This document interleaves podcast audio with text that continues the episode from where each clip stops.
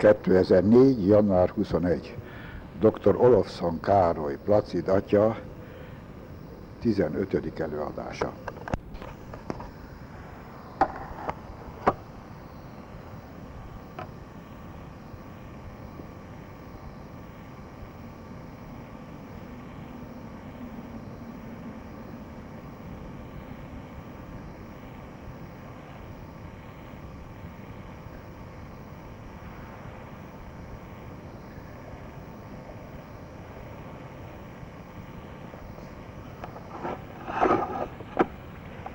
Az Atya, a Fiú és a Szentlélek nevében mindenható mennyei Atyánk, Te a Szentlélek fölvilágosításával tanítasz minket, gyermekeidet.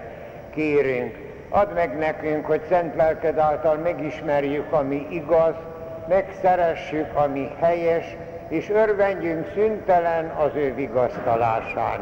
Krisztus, ami Urunk által az Atya, a Fiú és a Szentlélek nevében. Dicsértessék a Jézus Krisztus!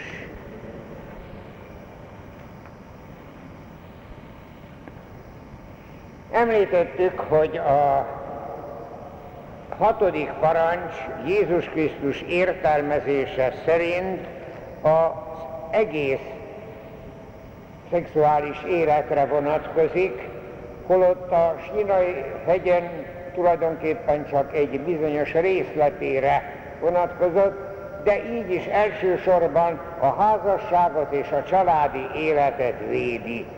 Ezért szóltunk már az eddigiekben a házasságról, és különösen annak két nagy jellemző tulajdonságáról, az egységről és a fölbonthatatlanságról, és ezzel kapcsolatban a házasságtörésről és a vállás problémáiról.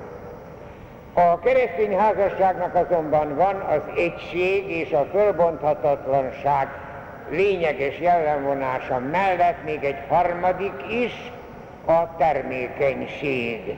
Vagy mondjuk így a szeretet gyümölcsének, a gyermeknek a teljes értékű elfogadása. Volt idő, amikor egy bizonyos egyoldalú szemlélettel a házasság egyetlen céljának tekintették, még az egyházi teológiában is a gyermekáldást. Krisztus egyházának jelenlegi tanítása azonban azt vallja, hogy a házasságnak és a hitvesi szerelemnek természetszerű rendeltetése természetesen az utódok nak az élete, tehát hogy életet adjon a házassági szeretet, de mindenképpen a házastárs így, házastársak így Isten munkatársai lesznek.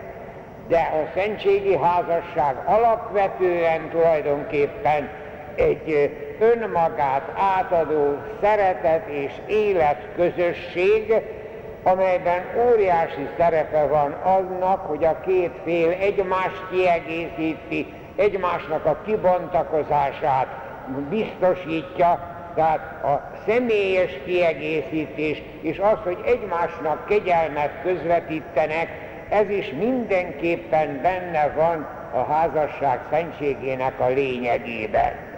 A katolikus tanítás éppen ezért nem rangsorolja a házasság különféle céljait, nem tekint egyetlen egy célnak a gyermekáldást, hanem ennél sokkal átfogóbban tekinti, hát ezzel magyarázzuk azt, hogy akkor is a házasság szentségi kegyelmei éltetik a házaspárt, amikor a gyermekek kirepültek már a családból. Vagy akkor is, hogyha akármelyik félnél meddőség jelentkeznék vagy akkor is, amikor hát idősebbek, olyanok, akiknél már nem valószínű, hogy új életet tudnak ébreszteni, azoknak a házasság kötése is érvényes. Tehát itt szerepel az, hogy nem, nem lehet csak a gyermekáldást a házasság egyetlen céljának tartani, azt sokkal átfogóbban kell szemlélnünk. A közös élet természetesen magával hozza hogy lelkiismeretben kell dönteniük a házas feleknek arról, hogy a gyermekáldásban milyen mértékben fogják az új életet szolgálni. Ez az ő lelkiismereti kötelességük, természetesen nem dönthetnek önkényesen, mert hiszen ennek szabályai vannak, isteni törvényekhez és a tárgyi ismeretekhez alkalmazkodnia kell.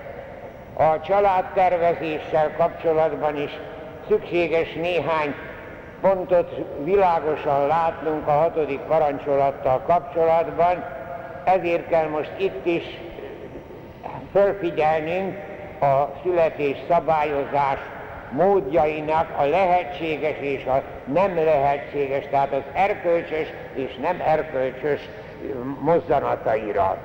Említettük már, hogy az abortusz az az ötödik parancsolathoz tartozik, mert az egyenesen emberölés. Tehát erkölcsileg semmiképpen sem megengedett. A sterilizáció ott egy bizonyos lehetőség van, hogyha annak kifejezett terápiás hatása van, tehát az anya életének a biztosításához szükséges, akkor megengedhető lehet. Az alapelvet az objektív erkölcsi rend védelmében hatodik pálpápa felelősségtudattal meghirdetett kinyilatkoztatása foglalta össze, amelynek a lényege az, hogy a teljes szeretet egyesülésnek mindig nyitva kell állnia az új élet fakadására. Ez azonban nem zárja ki a házasság, házastársak személyes döntését, a lelkiismereti döntését, hogy hány gyermeket akarnak. Itt van a nagy lehetősége a női szervezet fogamzó képességének az üres járataira, mert egyszerűen tablettákkal vagy más ilyen szerekkel, tehát mesterséges módon megakadályozni az új élet fogantatását. Nem lehet erkölcsileg, de van most már sokféle, nem is csak egyféle, nem csak az oginoknál féle, hanem már legalább négyféle módszer, természetes módszer, és ez a jövőben is még fokozódni fog, úgyhogy ténylegesen erkölcsileg megengedhető módon lehet a születés szabályozás kérdését valóban megvalósítani. Két jellegzetes megjegyzést azért szabadjon megemlítenem. Az egyik az, hogy korunkban annyira elhomályosodott, megtorzult a keresztények között is az uralkozó szemlélet a szexuális élettel kapcsolatban, hogy előfordulhat, hogy valaki objektíve helyesnek tart valami olyasmit, szóval objektíve helytelen, szubjektíve helyesnek tart. És ide tartozik például az is, mikor valaki azt állítja önmagában, hogy a két rossz közül a kisebbik rosszat kell választani, tehát az abortusz a nagyobbik rossz, tehát akkor a kisebbik rossz, bármilyen módszerrel a születés szabályozást. Hát ezt így nem fogadjuk el, de kétségtelen, hogy vannak olyanok, akik lelkiismeretben ténylegesen nyugodtan így döntenek, mert hiszen ez most az ő szubjektív fölfogásuk. A másik megjegyzés, ami ide kívánkozik, előfordulhat az, hogy a házastársaknál az egyik házastárs szigorúbban a katolikus erkölcsi elvek szerint, a másik házastárs nem e szerint gondolkodik, és akkor az ő mondjuk erősebb hangsúlyozásával kénytelen az, aki a katolikus erkölcsi szemléletben bizonyos dolgokat meg nem engedhetőnek tud, kénytelen abba belemenni, ilyenkor a védkességnek a, a nagysága eléggé erősen csökkenik, és tehát ott van persze minden esetben a katolikus félnél a bűnbocsánat szentségének a kegyelme, ami minden egyes esetben megoldja ezeket a tragédiákat. Mindezt említeni kellett, mert éppen a, a házasság szentségénél ezekkel a kérdésekkel egy kicsikét jobban tisztába kell lennünk. Még hadd szabadjon ö, arra is kitérni, hogy a mesterséges megtermékenyítéssel kapcsolatban eléggé nagy nehézségeink vannak, mert spermának vagy petesejtnek az adományozását, vagy a mély bérbeadását a katolikus erkölcsi teológia nem engedi meg. Ez is manapság eléggé, eléggé elterjedt, különösen Amerikában, de ez szerintünk nem megengedhető. Heterológikus megtermékenyítés, tehát beültetés egy idegen, ö, ö, idegen spermátval, ez egyszerűen a gyermek ellen egy réteg, mert a gyermeknek joga van az apához és az anyához. Homológ mesterséges megtermékenyítés ilyen szempontból kevésbé bűn, de akkor is tulajdonképpen a gyermek nem a házastársi szeretet egyesülésének a gyümölcse, hanem hát mesterségesen keletkezik az élete. Itt nem lehet olyan egészen egyszerűen azt mondani, tehát a homológ, tehát amikor a házastársnak a, a spermájával termékenyedjük meg a, a női betesejtet, akkor itt azért bizonyos esetekben ennek a megengedhetősége erkölcsileg is helytálló lehet. Ezek után szólnunk kell még a hatodik parancsolat kapcsán a házasságon kívüli és a házasság előtti szemérmetlen bűnökről. Hát paráznaságnak nevezzük a szexuális gyönyör keresésének a vágyát, illetve annak a kielégítését. A pornográfia a bizalmas szférából kivont és egy, és egyszerűen a házastársi aktust eltorzított egyesülés illusztrációjával való kéjelgés, ez a pornográfia. A kicsit bővebben kell szólnunk a napjainkban, mivel a nemi érés a serdülő korban egy kicsikét megelőzi a szellemi fölnőtté válást, tehát kiválthatja a nemi ösztönnek az izgatása, vagy pedig a, a nemi gyönyör egyszerűen annak a, azzal való komolyabb foglalkozás, tehát az úgynevezett önkielégítés is, amikor ez nem a szeretetnek az egyesüléséből fakad, hanem ez egy előidézet, valami az érzéki élvezetnek az előidézése. Ezen a téren két tarthatatlan véglet látszik, jelenleg is hát érvényesnek. Az egyik szerint, az egyik vélemény szerint minden egyes ilyen cselekedet egészen súlyos bűn. Ezzel kapcsolatban csak annyit tud az ember mondani, sokszor egészen tudatlanul történik, de a lényege inkább az, hogy az önkielégítés, tehát a maszturbáció az akaratot teszi tönkre. A másik vélemény az, hogy ez egy normális fejlődési jelenség, amivel kapcsolatban egyszerűen a bűntudatot ki kell nevelni a fiatalokból. Tehát ezt orvosok szokták általában ajánlani, hogy a feszültségnek a levezetésére ez az egyetlen leghelyesebb módszer. Ez egy óriási tévedés. Pontosan azért, mert a ilyen cselekedeteknek tulajdonképpen nem is a, a lényege, hanem a velejárója a legveszedelmesebb, az akaraterőt pusztítja. Teljesen elpusztíthatja az akaraterőt, mert egyszerűen semmit nem tehetetlenné válik az, amikor érez valamit, és akkor azt mindig kielégíti, elveszíti az akarat erejét.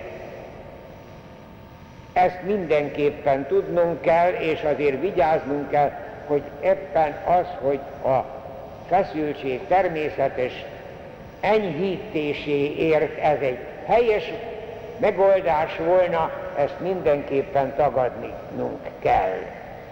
Lényegesen szigorúbban ítél, sőt, egyesen, egyenesen elítéli a keresztény teológia a házas életnek, szóval a házasságon kívüli szexuális életet, tehát a változó partnerekkel való nemi kapcsolatot, ami hát érthetőbb, hogyha valljuk a házasságnak a szeretett szövetség, életszövetség jellegét, akkor ezt nem lehet egyszerűen az élvezetek megoldásának tartani. Még akkor sem, hogyha valaki áruba bocsátja a testét, és nem érzi azt, hogy ő eszközé, eszközé válik a érzéki élvezet előidézésére. Ezt semmiképpen nem tudjuk elfogadni a házasságkötés előtti időkben sem.